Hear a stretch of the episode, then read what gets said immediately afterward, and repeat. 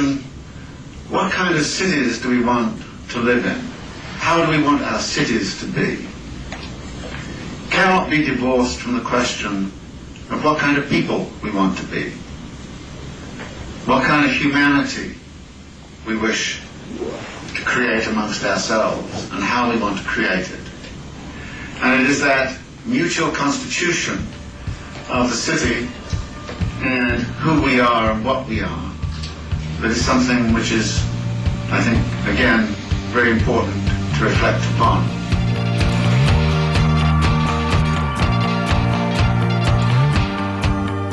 This is The City, an hour dedicated to a critical discussion of urban issues.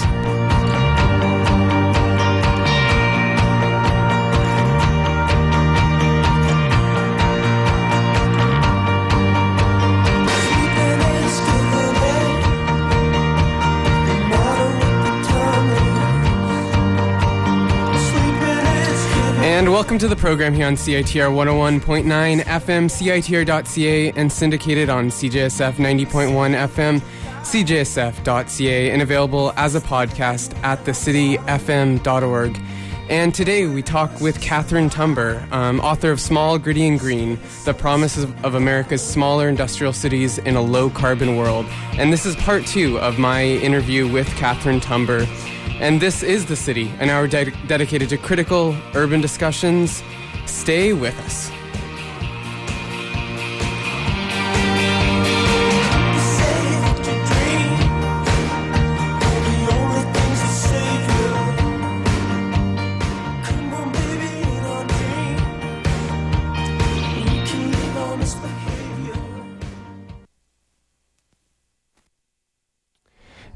And today is part two of my uh, talk with Catherine Tumber. And uh, Catherine is um, author of Small, Gritty, and Green The Promise of America's Smaller Industrial Cities in a Low Carbon World. And um, again, just to bring uh, you up to speed, if you didn't catch uh, part one, you can find that podcast at thecityfm.org. Uh, um, and uh, hear the first part of that discussion. And today, in part two, um, we're going to hear more about the agricultural, uh, the regional economy, and uh, what uh, what the the smaller industrial cities uh, could look like. Again, if we see that political will um, to really make. Um, smaller industrial cities um, play an important role in that transition to a low carbon, uh, post carbon future. Um, but just to give you some context, if you're unfamiliar with the book, um, and this is coming uh, from the back cover. Um, and this is published uh, again, the book by MIT Press. America's once vibrant small to mid sized cities, Syracuse, Worcester, Akron, Flint, Rockford, and others, increasingly resemble urban wastelands. Gutted by deindustrialization, outsourcing, and middle class flight, dispor- disproportionately devastated by metro freeway systems that laid waste to the urban fabric and displaced the working poor, and struggling with pockets of poverty reminiscent of post colonial squalor, small industrial cities, as a class, have become invisible to a public distracted by the Wall Street versus Main Street matchup.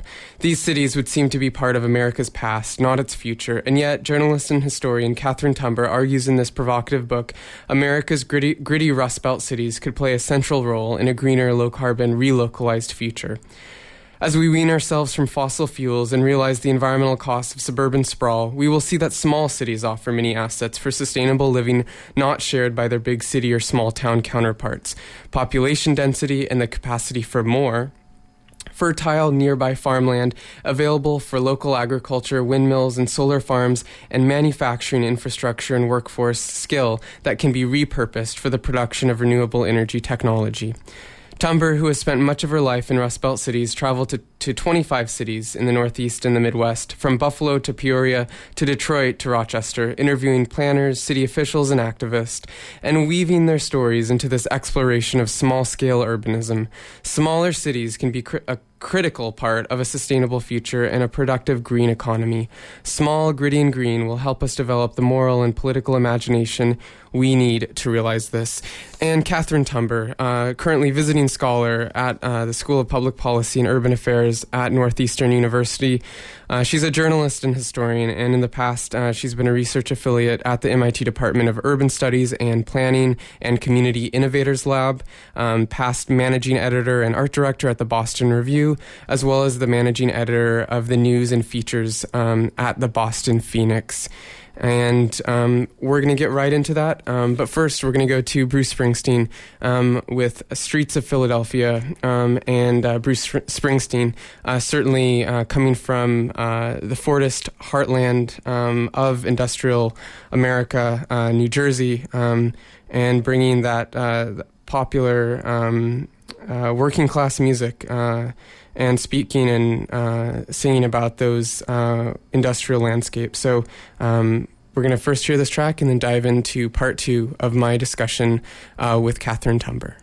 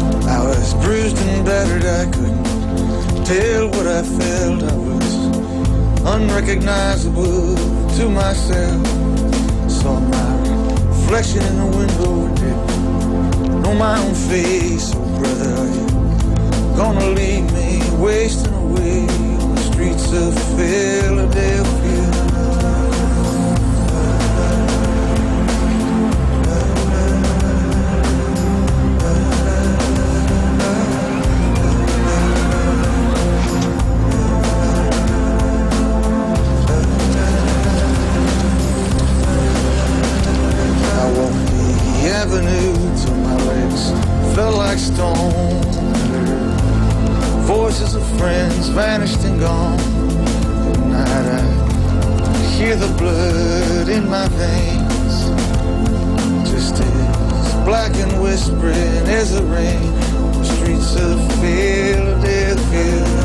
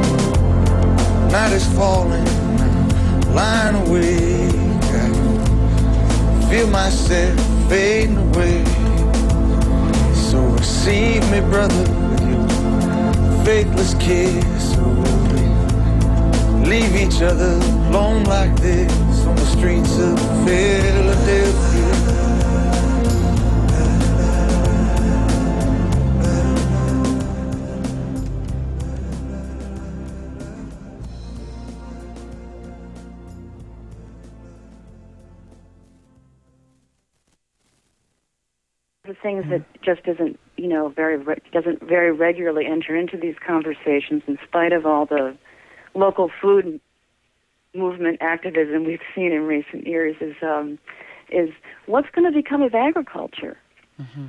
with um, global warming. You know, um, we're really seeing some of the limits of um, industrial agriculture. The, the drought in the Midwest here in the United States um, is devastating this year's corn crops. And since everybody's planting corn, everybody's devastated economically. Mm-hmm.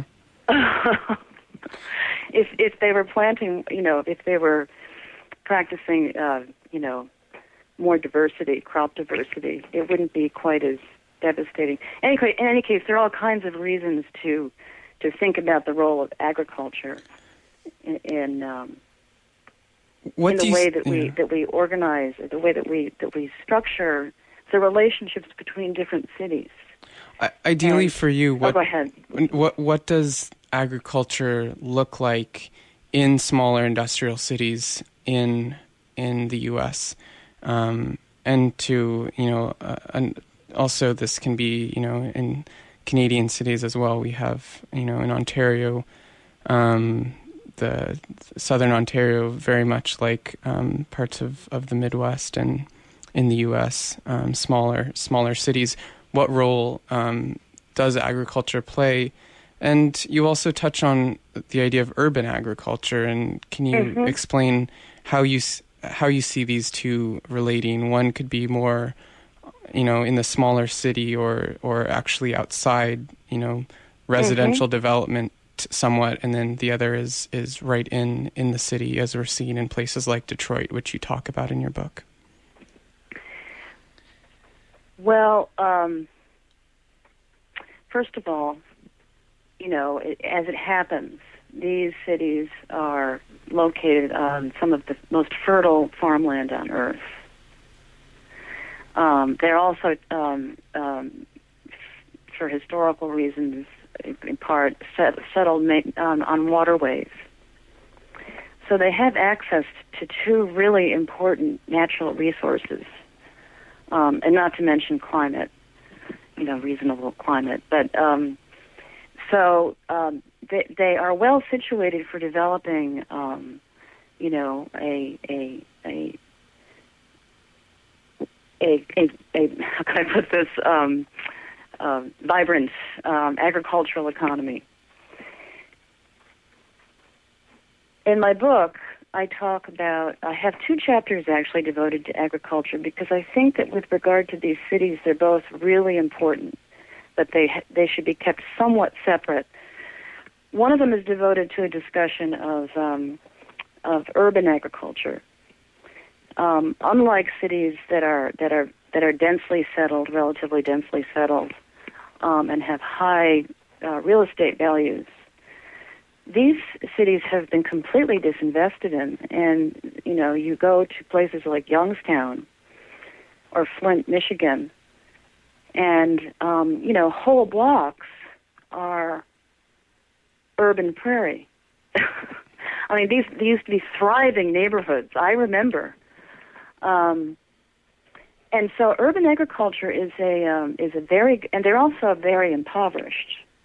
So ab- ur- urban agriculture um, is a is a good way of sort of stabilizing these neighborhoods, putting them to use. There's a debate about whether that use should be permanent or or transitional.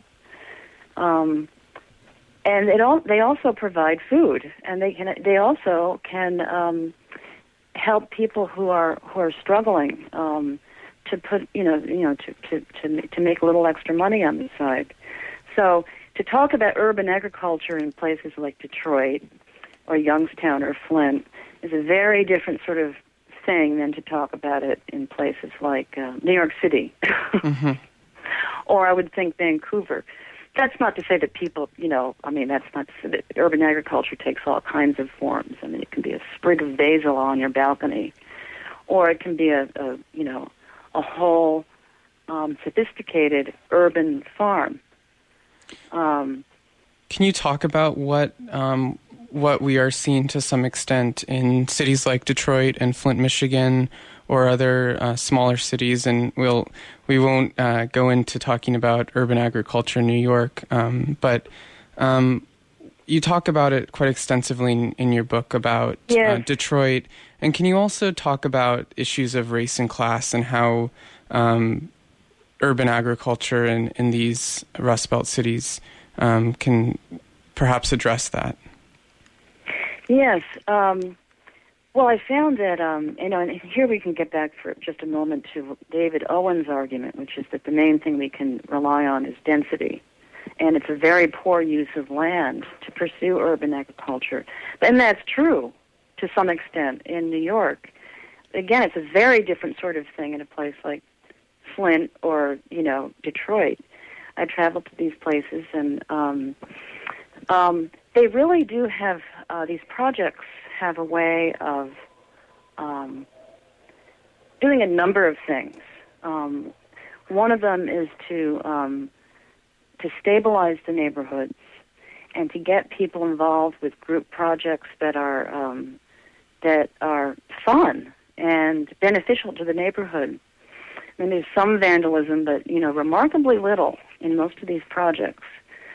Um, because we're talking about cities that have whole, you know, blocks um, empty Mm-hmm.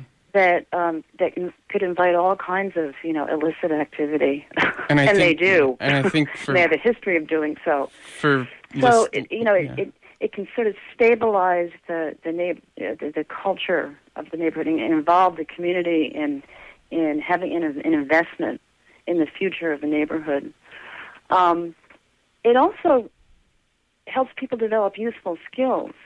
You know, um, learning how to grow food and to cook it, and um, to um, is, is a useful skill. It's one that you know in our consumer culture we've we've kind of forgotten about. Um, I don't really have it myself, but I admire it. um, and then there's uh, you know there's also the um, um, the fact that uh, you know for you can actually make some money doing this. Um, you know, there's not much investment in the land. In fact, in most in, in all these cases, the land is is given over to this activity, you know, tax free.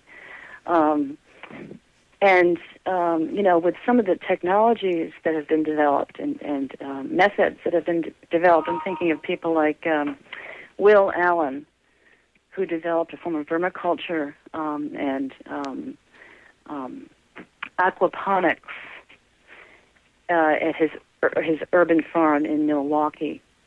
Uh, he's been he's been taking his model um, and helping people to develop and develop it in cities around the country. Um, and it, it, it's actually you know revenue producing. People can can um, can make some money doing this. So it's not. I, I don't think it's a long term economic driver for the city, but it certainly does help whole neighborhoods of people who have been disadvantaged, to say the least, um, and um, it, it can help them to get a leg up. in Detroit, And you- again, to care about their neighborhoods. You know. you mentioned um, John um, Hantz, if I'm uh, pronouncing that correctly. Hantz, Hantz, right. his his vision of um, of agriculture, urban agriculture in Detroit. Can you touch on this? Because I think it's an interesting uh, little uh, little story. Um, you know, I'm not sure where that stands now. I was last out there in 2009. I'm about to go back, so it's too bad we're not talking like in a month. um, I, I want to look into this, but um, John Hantz is a, a final, I, I believe, a financial services um, tycoon, to use an old-fashioned word. And he decided that what he wanted to do was to buy up some of these pro- these properties in Detroit, um, which are going for for next to nothing. Um, There's just such a you know um, an excessive amount of, of vacant property, and um, turn turn the properties into um, a full scale, like you know, several hundred acre commercial farm in the middle of the city. Um, there's been a lot of uh, you know um, there's a lot of a lot of debate about whether or not this would be a good thing. Um, he was quoted as saying in some newspaper that you know no one should be able to get a deal like this. Um, it's it's uh, you know this is like buying land. I forgot exactly what he said. It's in my book, but this is like you know buying land in in downtown Manhattan for the- dirt cheap in the 1940s. You know, Yeah, he yeah. saw it clearly as an investment. And you know, some of the um, African American um, urban farmers I talked with had real trouble with the idea that you know not only was this rich white guy going to come in and take over this this um, urban farming model that they had pioneered, but it was their city. It was it's predominantly black, and they had um, been abandoned um, by the, the white flight in the in the 50s and 60s, and the sort of structured um, disinvestment in the city that favored white people in the 50s and 60s. And here was something they were doing to make you know to to make things work in the city, and it was being taken over Mm-hmm. by rich white guys. um, so, uh, but it also faced a lot of other um, practical difficulties. Um, he wanted to. He wanted he wanted the, the lots to be contiguous. It would be like one big area of Detroit that would be a big farm, and it would also be a tourist site um, in what's been called agritourism. Hmm. He'd have, um, you know, some vertical farming where you have farming that goes up on platforms to make the most use of the space. It was going to be very innovative, forward looking. One might even say utopian, and not necessarily in a good way. Do you? Um, yeah. but it was very hard to put together um, contiguous properties because the way that the way that that people um, leave these neighborhoods is they don't leave en masse. Very often, in fact, usually you'll you'll you'll go into a neighborhood and you'll see a whole block of grass or maybe and a grass or maybe a couple of burned out buildings that haven't been torn down yet. And then you'll have a, a, a house that's actually still functioning and people are still living in it. You can't make people leave, and especially after the experience of urban renewal. Um, you know, African American urban communities are keep that very much in mind, as as well they should. um, their their neighborhoods were decimated as a result of that, so they're very suspicious of these grand schemes and whether anyone has their interests at heart. Do you have concerns So- that, that this type of um, large scale corporate, um, i- i- in many ways, it's sort of a greenwashing of, of what the original, in many ways, the original intent of urban agriculture um, was? Do you have concerns that this could be um, part of the the neoliberal packaging of of what um, you know the green utopian uh, sustainable uh, commodified city looks like and and this sort of vision um, is is a snapshot into what that potential future could be It's an interesting question. I I I don't know. This this might be an anomalous situation because Detroit is so dramatically depopulated. Um, there are very few cities that, that have this much vacant property that are in this this kind of fiscal straits. Um, so I'm not sure if it could really be a um, a, a model for much of anything. I, m- I mentioned this, and this is a part of a, a broader question of, of Uh-huh. ecological gentrification. But um, there's a there's a, PhD student in the geography department at UBC that um, I've interviewed on um, on the city on the on this uh, program, and uh, he's done research uh, with others around uh, the use of um, uh, the ecological or sustainability um, to just for for developers in their use of marketing and very much um, in Vancouver the use of urban agriculture and sustainability is is really those are the buzzwords right now. And so it's it's Mhm. used Oh, in a way to make you know developments look more sexy or to even avoid um, paying property taxes because you can essentially speculate create an urban garden. That's not necessarily public. It's still privately owned.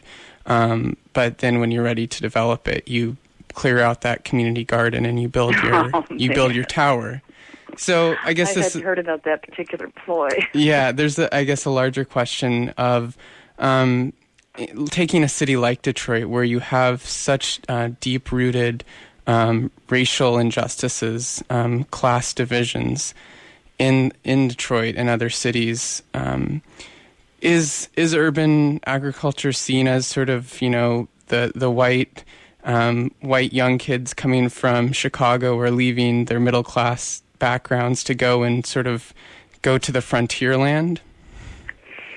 I think that you see some of that, um, for example, in Detroit. Um, um, and I know that that um, there has been some tension among the, you know, the not the white wealthy developer who we just talked about, Hantz, but between some of the more um, serious um, innovators um, um, people who are serious about developing urban agriculture. There's, there's been some tension between um, um,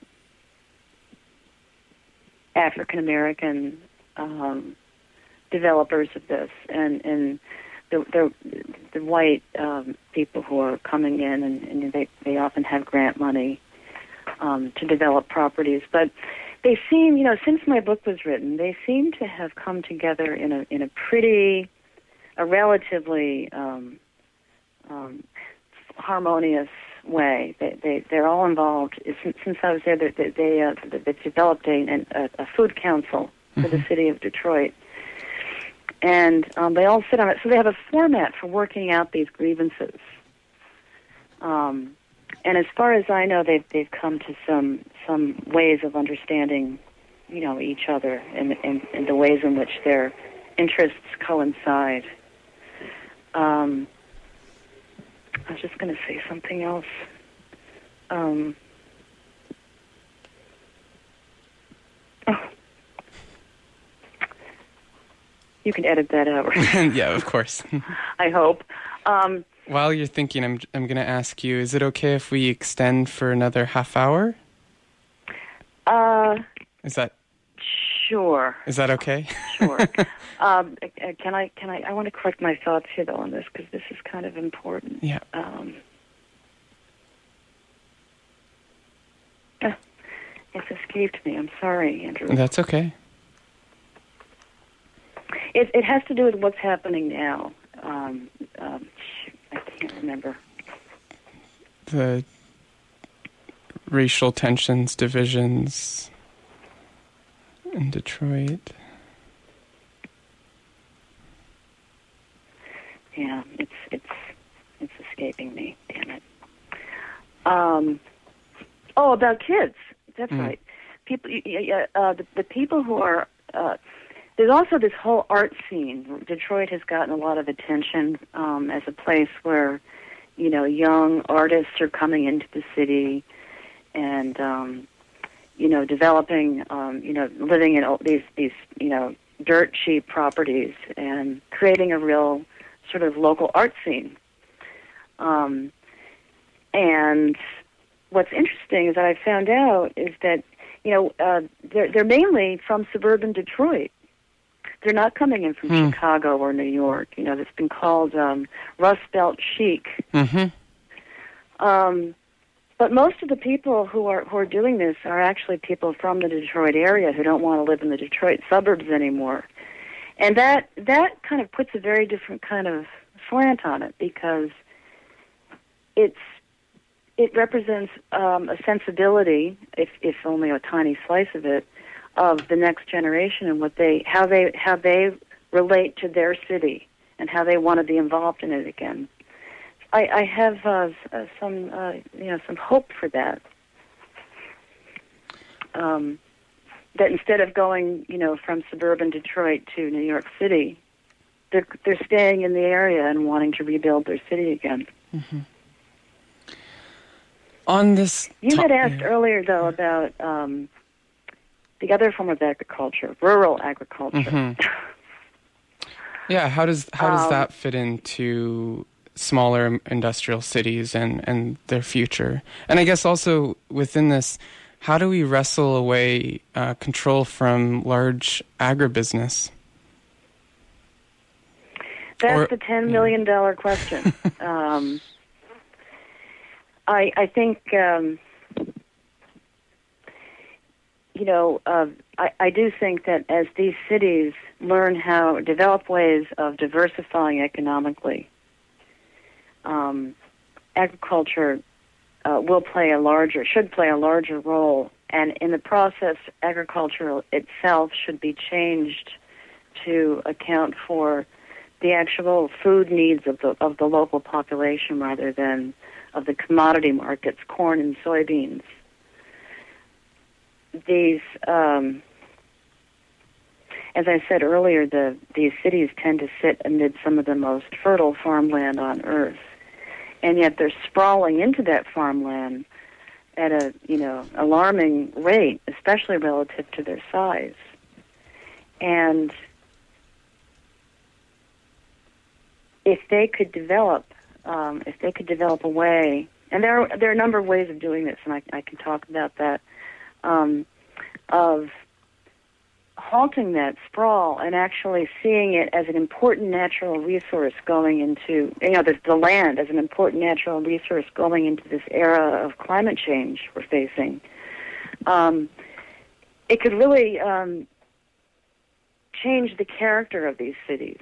I mean, it's an important part of their of what they have to work with. Of you know, it's, it's an important resource. So many of of um, you know, and and um, I'm sorry, Andrew. I'm starting to get tired. Okay, it's okay. Um,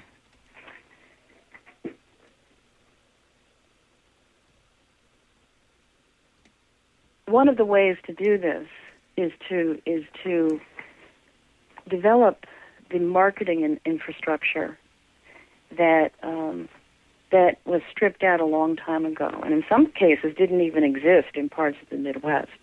A big part of any kind of food system is having a market stru- structure to get food to market.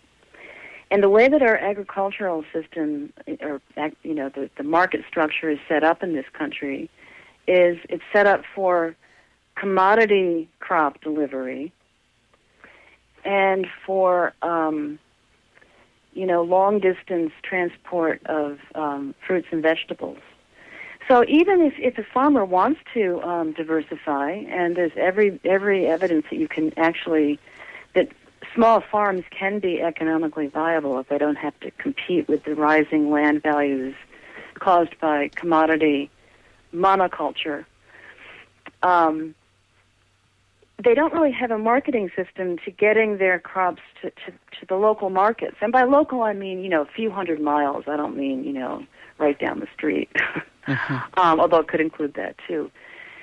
So one of the things that, that um, federal um, agriculture policy could do is to fund that infrastructure, not necessarily subsidize individual crops or individual farmers, which is what the U.S. government does now, but to subsidize the building of that infrastructure so that, say, you know, so, so that, for example, the apple industry in upstate New York could more easily get its products to the downstate, you know, market, eight million people in New York City, more easily than than they do now. Mm-hmm. Um, I don't really talk about this much in my book. This is more related to my to my um, the work I'm doing now. Mm-hmm. I'm looking more deeply into each of these things now, particularly um, the question of um, you know the the problems of sprawl faced by these cities and the ways in which they can be disproportionately um, advantaged if they could rein in sprawl and put that that land to better use, better economic use. Catherine, I want, I know uh, we're, uh, we've been talking for a while, but if I could ask you to um, paint us a picture of what the small um, industrial city looks like and um, do your best to connect um, some of the things we've talked about with transportation infrastructure, land use planning, um, schools, which you touch on, the edu- public education in these cities, um, and um, additionally, um, urban ag- or agriculture, rather, um, and uh, what the retail landscape also looks like in some of these smaller American industrial cities, just so people can get a sense of what what it would actually take to make um, to further this this vision. Wow. That's quite ambitious. Yeah. um, and I guess I also want to just add that in your book, and um, uh, uh, you talk about the power of I'm, I'm forgetting um, who who mentioned this or who was quoted in your book, but um, you have a quote from somebody saying that you know U.S. cities have um, a great deal of um, local power in a way that um, we look at Canadian municipalities and they don't have this type of power. Mm-hmm, um, mm-hmm. But it's only the, that political will. Um, so, what, I guess, what does it take to get these things in place? Um, do we do we overplay the autonomy that we and and the agency that local uh, governments have, or is there enough to work with um, to again create this network um, of smaller cities that in, in ways can connect to the larger um, metropolis to bring you know food to market etc you know it's it's a very very um, difficult question. Um, and i think that you know um, i know this is broad and vague but i think part of the trouble is part of the challenge is changing the, the way that changing the way we think about cities culturally. We have developed a, a uh, consensus, it seems, um, and it's been reinforced by the, the facts on the ground that you know, large cities have been doing better economically than smaller industrial cities. Um, that being in a big city is desirable. It's preferable. It's where everybody wants to be. It's where all the venture capitalists want to be. It's where big things happen and, you know, I don't like this word, but, you know, smart, smart people want to hang out. That all the talented people go to, to big cities. And I think that it's just not true. It, it just hasn't been by observation. Some of the most um, thoughtful, um, you know, uh, talented um, people I know come from and live and have stayed in these smaller cities. Mm-hmm. Um, so part part of it's a matter of changing the culture and the way that we think about about cities. Um, I also think that, um, and this is sort of like a broad way of addressing all those mm-hmm. specific things you mentioned up. You mentioned um, we're just beginning to really question the neoliberal consensus, so, you know, supposedly that has that has prevailed, at least in policy circles, um, since the '80s. That that free markets really aren't that free. Mm-hmm. There are um, people who stand to win a great deal, and there are people who stand to lose a great deal. And it is gutting our middle class, um, and it is leading to a world of um, environmental degradation and um, um social inequity. And I think that um, there's some room to hope that, that people are beginning to, that, you know, average people are, are paying attention to the economy the economy has sort of like, in most people's lives, functioned, you know, only in insofar as, as it's, it's as it's affected, you know, people's individual lives, you know, their jobs and things like that. Um, and we've placed too much trust in our in our leaders and in our in our, our political and and um, you know um, banking leaders. Um, of course, there are exceptions to that, but you know, I mean, I've just kind of like assumed that the system is going to carry on because because it's the free market and we trust these people to take care of these things. Well, it's clear that that's not happening. Um, and I can point to Occupy Wall Street as evidence of that. Um, perhaps the Tea Party, you know, much less so, because I don't think that they really do have a very well developed economic understanding of anything. But it's still a but, you know a populist movement, right? But but as people understand the nature of the economy and how the how the economy works, I'm hoping that they'll be more receptive to to learning more about how local economies work and how local economies relate to the global economy and the national economy. And from put those things together to, to take hold of the, the power that they really do have, beginning on the local level, the local and state level, and then, um, you know, across larger scales. Right. And one way that they can do that is to, um, you know, question the, the ways in which we um, we we consume the buy local movement, I think, is um, is is really important.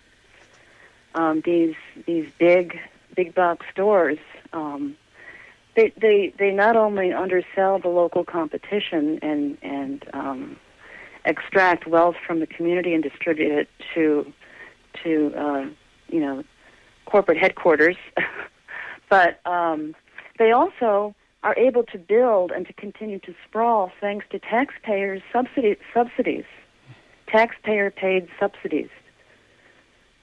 And this is something that um, most people don't seem to understand. They're, they're, they're seeing this redundant building, you know, one uh, Best Buy, which was, you know, perfectly functional, being replaced by another Best Buy just a mile up the strip, for example that movement is being paid for in part by taxpayers' money. So I think that if people start to understand that it's in their best interests in their individual pocketbooks and in, in terms of fiscal responsibility, um, because all of these places are in dire fiscal straits, it could lead to you know um, op- opening the curtain onto the onto other ways that the economy works and in which they are, you know, subsidizing other people's, uh, you know, other people's projects that they don't benefit from. Do you believe that um, that smaller cities need to be part of the solution to realizing um, the idea of a, a, steady state economy or a, a, zero growth economy where we're not after chasing 3% compound growth um, every year and we're, we're realizing the natural limits placed upon us and the fact that we are consuming far beyond what, what we can actually sustain ourselves uh, in the long term on and all of these issues of resource depletion and biodiversity loss and climate change. For you, do you think the smaller do you think smaller cities um, are part of are part of that solution in helping to realize that that alternative reality or that future? I th- I think that you put it well. I, th- I think they're part of the solution. I don't I don't think that um, we should replace Mumford's model of the small city and the ecological region. Um, we should play, replace the metropolis with the small city. There's room for both. Um, but I think that, you know, what I'm really interested in, I guess, another way of putting it is that I'm really interested in what the productive green economy is going to look like. You know, so much of the way we talk about, um, you know, environmental activism is in, in terms of um, consumption, mm-hmm. and you know, and in terms of recycling, and in terms of food choices, um, and all of the and, and car choices. Um, you know, there's much to mock in the latte drinking Prius driver, mm-hmm. but um, you know, I'm interested in in what the productive green economy could look like, and I think that these cities could anchor that they have the waterways. They have the the um, the fertile land, and they have land in general that will be needed to harvest renewable energies, uh, wind and solar, and so on. Um, they have the skill. They have a, you know a productively oriented work culture that's still intact. Um, when you talk about the productive green and their cities, yeah. I should just add yeah. this one more really important thing that yeah. I, I don't think I say enough about in my book. They are urban markets in and of themselves. You know, part of the trouble with with um, collapsing small cities into small towns and seeing them as more or less the same is that small cities actually are significant urban markets. I mean, a city of two of three hundred thousand is a lot of people. There's a lot that you can. Um, there are a lot of people to consume what is made, so they're they they are. Um, they're well positioned to ground local economies as, as, as we go into an, an era where we'll have to do more relocalizing, I think, than we are accustomed to thinking of. That doesn't necessarily mean no growth, but shaping growth and taking more responsibility for the, for how we want to grow rather than letting it go on willy nilly, you know, um, powered by you know the so-called free market. Well, and that that is in contrast with Edward Glaeser and the Richard Florida uh, triumphalism of of neoliberal globalization and urbanism. And I want to ask you: Do you are you hopeful that this relocalization um, and and the movement to um, realize these natural limits um, and to wrestle power away from Wall Street and from um, you know agribusinesses and, and banks and on and on and on. Is it possible within um, a, market system? Is it always? It, will it inevitably be co-opted into part of a, a, a new phase of, of capitalist growth? I think it's it's uh, really very possible. Um, you know, I, I think that uh, that in the United States, um, and to a lesser degree Canada, but I think it's true of Canada too. I think um, you know is a, is accustomed to being um, the most successful economy in in the world since the post-war period, and we now have real rivals. And um, you know, I'm thinking of China. I'm looking at you, China. Um, but also um, they have um, an emerging, a, a, a skyrocketing um, local consumer market that they're now um, addressing, they're producing for. That was the case in the United States after the war. So one of the things that we have to really try to think very carefully about is the role of the consumer economy in our future you know, after uh, the September 11 attacks here, George W. Bush told everyone that they should just chill and go shopping, and and there was, um, you know, something to that because our economy is is uh, is heavily consumer based, um, and and um, you know, I think that we have to do some very serious thinking together about what it is that we're going to produce together and what it is that we're going to produce for our own internal markets and what we're going to produce for the world that the world needs too, for, you know, for export. Um,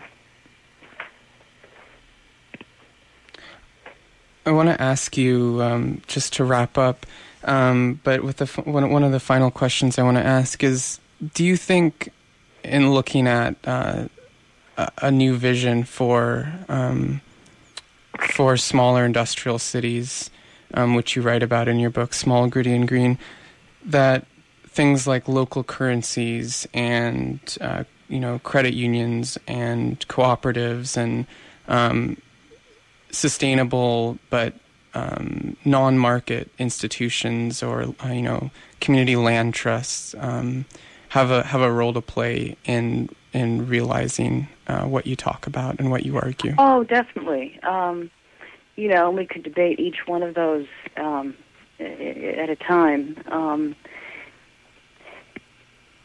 you know, the, you, you asked about um, the role of capitalism. I think that um, we will always have some, you know, a, a, a substantial role. To, the markets will always have a substantial role to play in the American system, unless we go through some sort of like, you know, um, Marxist-Leninist revolution, which I, I don't anticipate. Do you? I don't know. Am I not seeing this properly?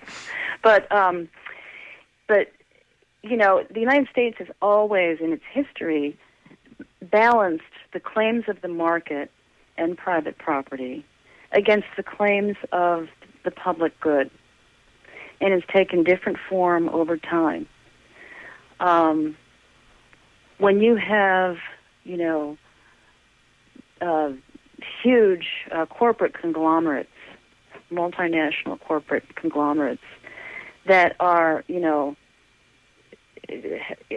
who, have a net worth that's equal to the GDP of, you know, countries, entire countries, you you have to have some sort of um, government structure that, that that expresses the political will of the people in in, in, in maintaining some sort of regulatory control over what those those structures can and can't do.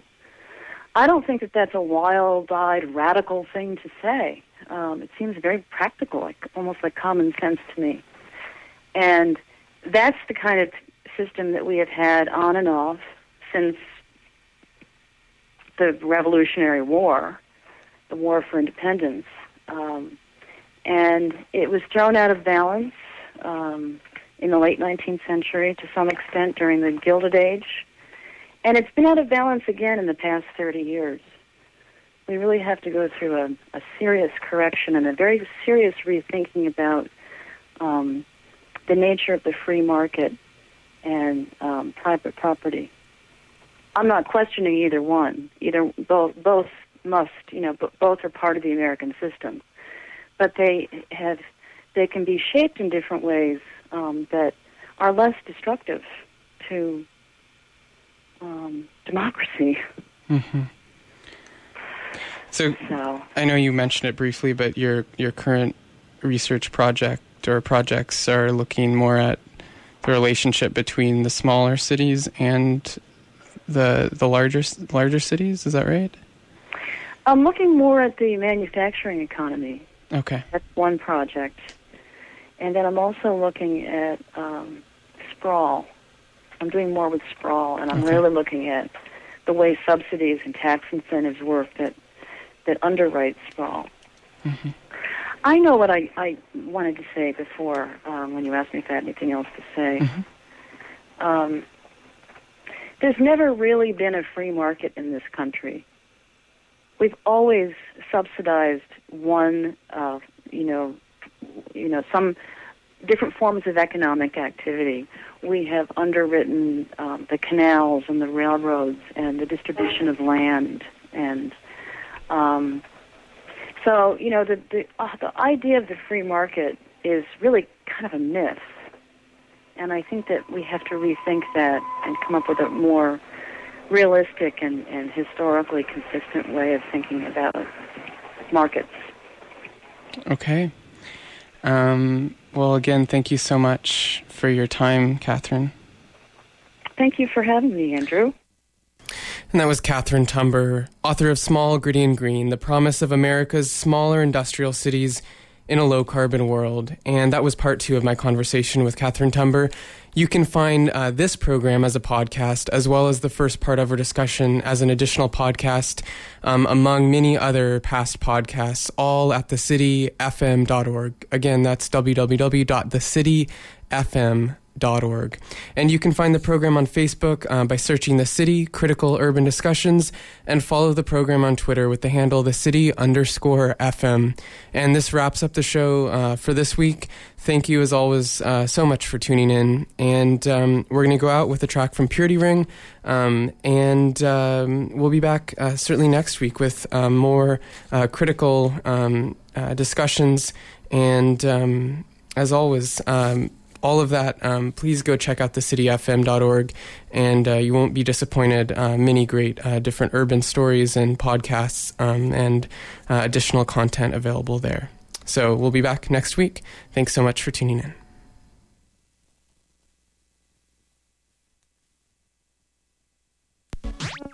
With the vast amount of changes happening in the world, it's almost impossible to get a clear picture of what's really going on. We are trapped within the logic of capitalism, leaving us unable to imagine what comes next. The extra environmentalist brings the perspectives of people who can see the whole picture and are ready for whatever comes our way. Tune in to the extra environmentalist every Wednesday from 2 to 3 p.m. on CITR 101.9 FM. This is the viewpoint that makes all places the same to you.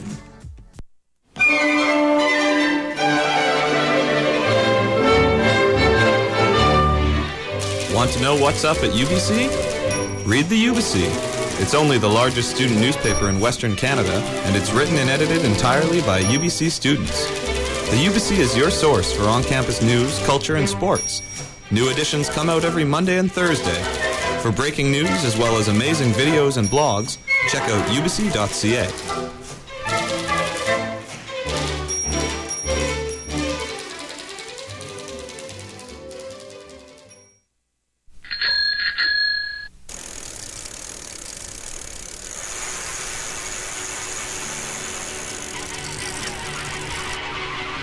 much do you know about bikes? Everything? Perfect. Nothing at all? Even better. At the UBC Bike Kitchen, you can use our space and tools to do your own bike maintenance, get one on one instruction on how to fix your bike yourself, or drop your bike off for us to repair. You can also buy a fully refurbished, guaranteed used bicycle, or a variety of new and used parts and accessories. The Bike Kitchen is UBC's non-profit, student-owned, full-service bike shop. We're located in the basement of the Student Union Building. Just look for the stairwell on the north side of the sub across from Gage Towers, or search for the UBC Bike Kitchen on Facebook. Stop by the Bike Kitchen and then get riding.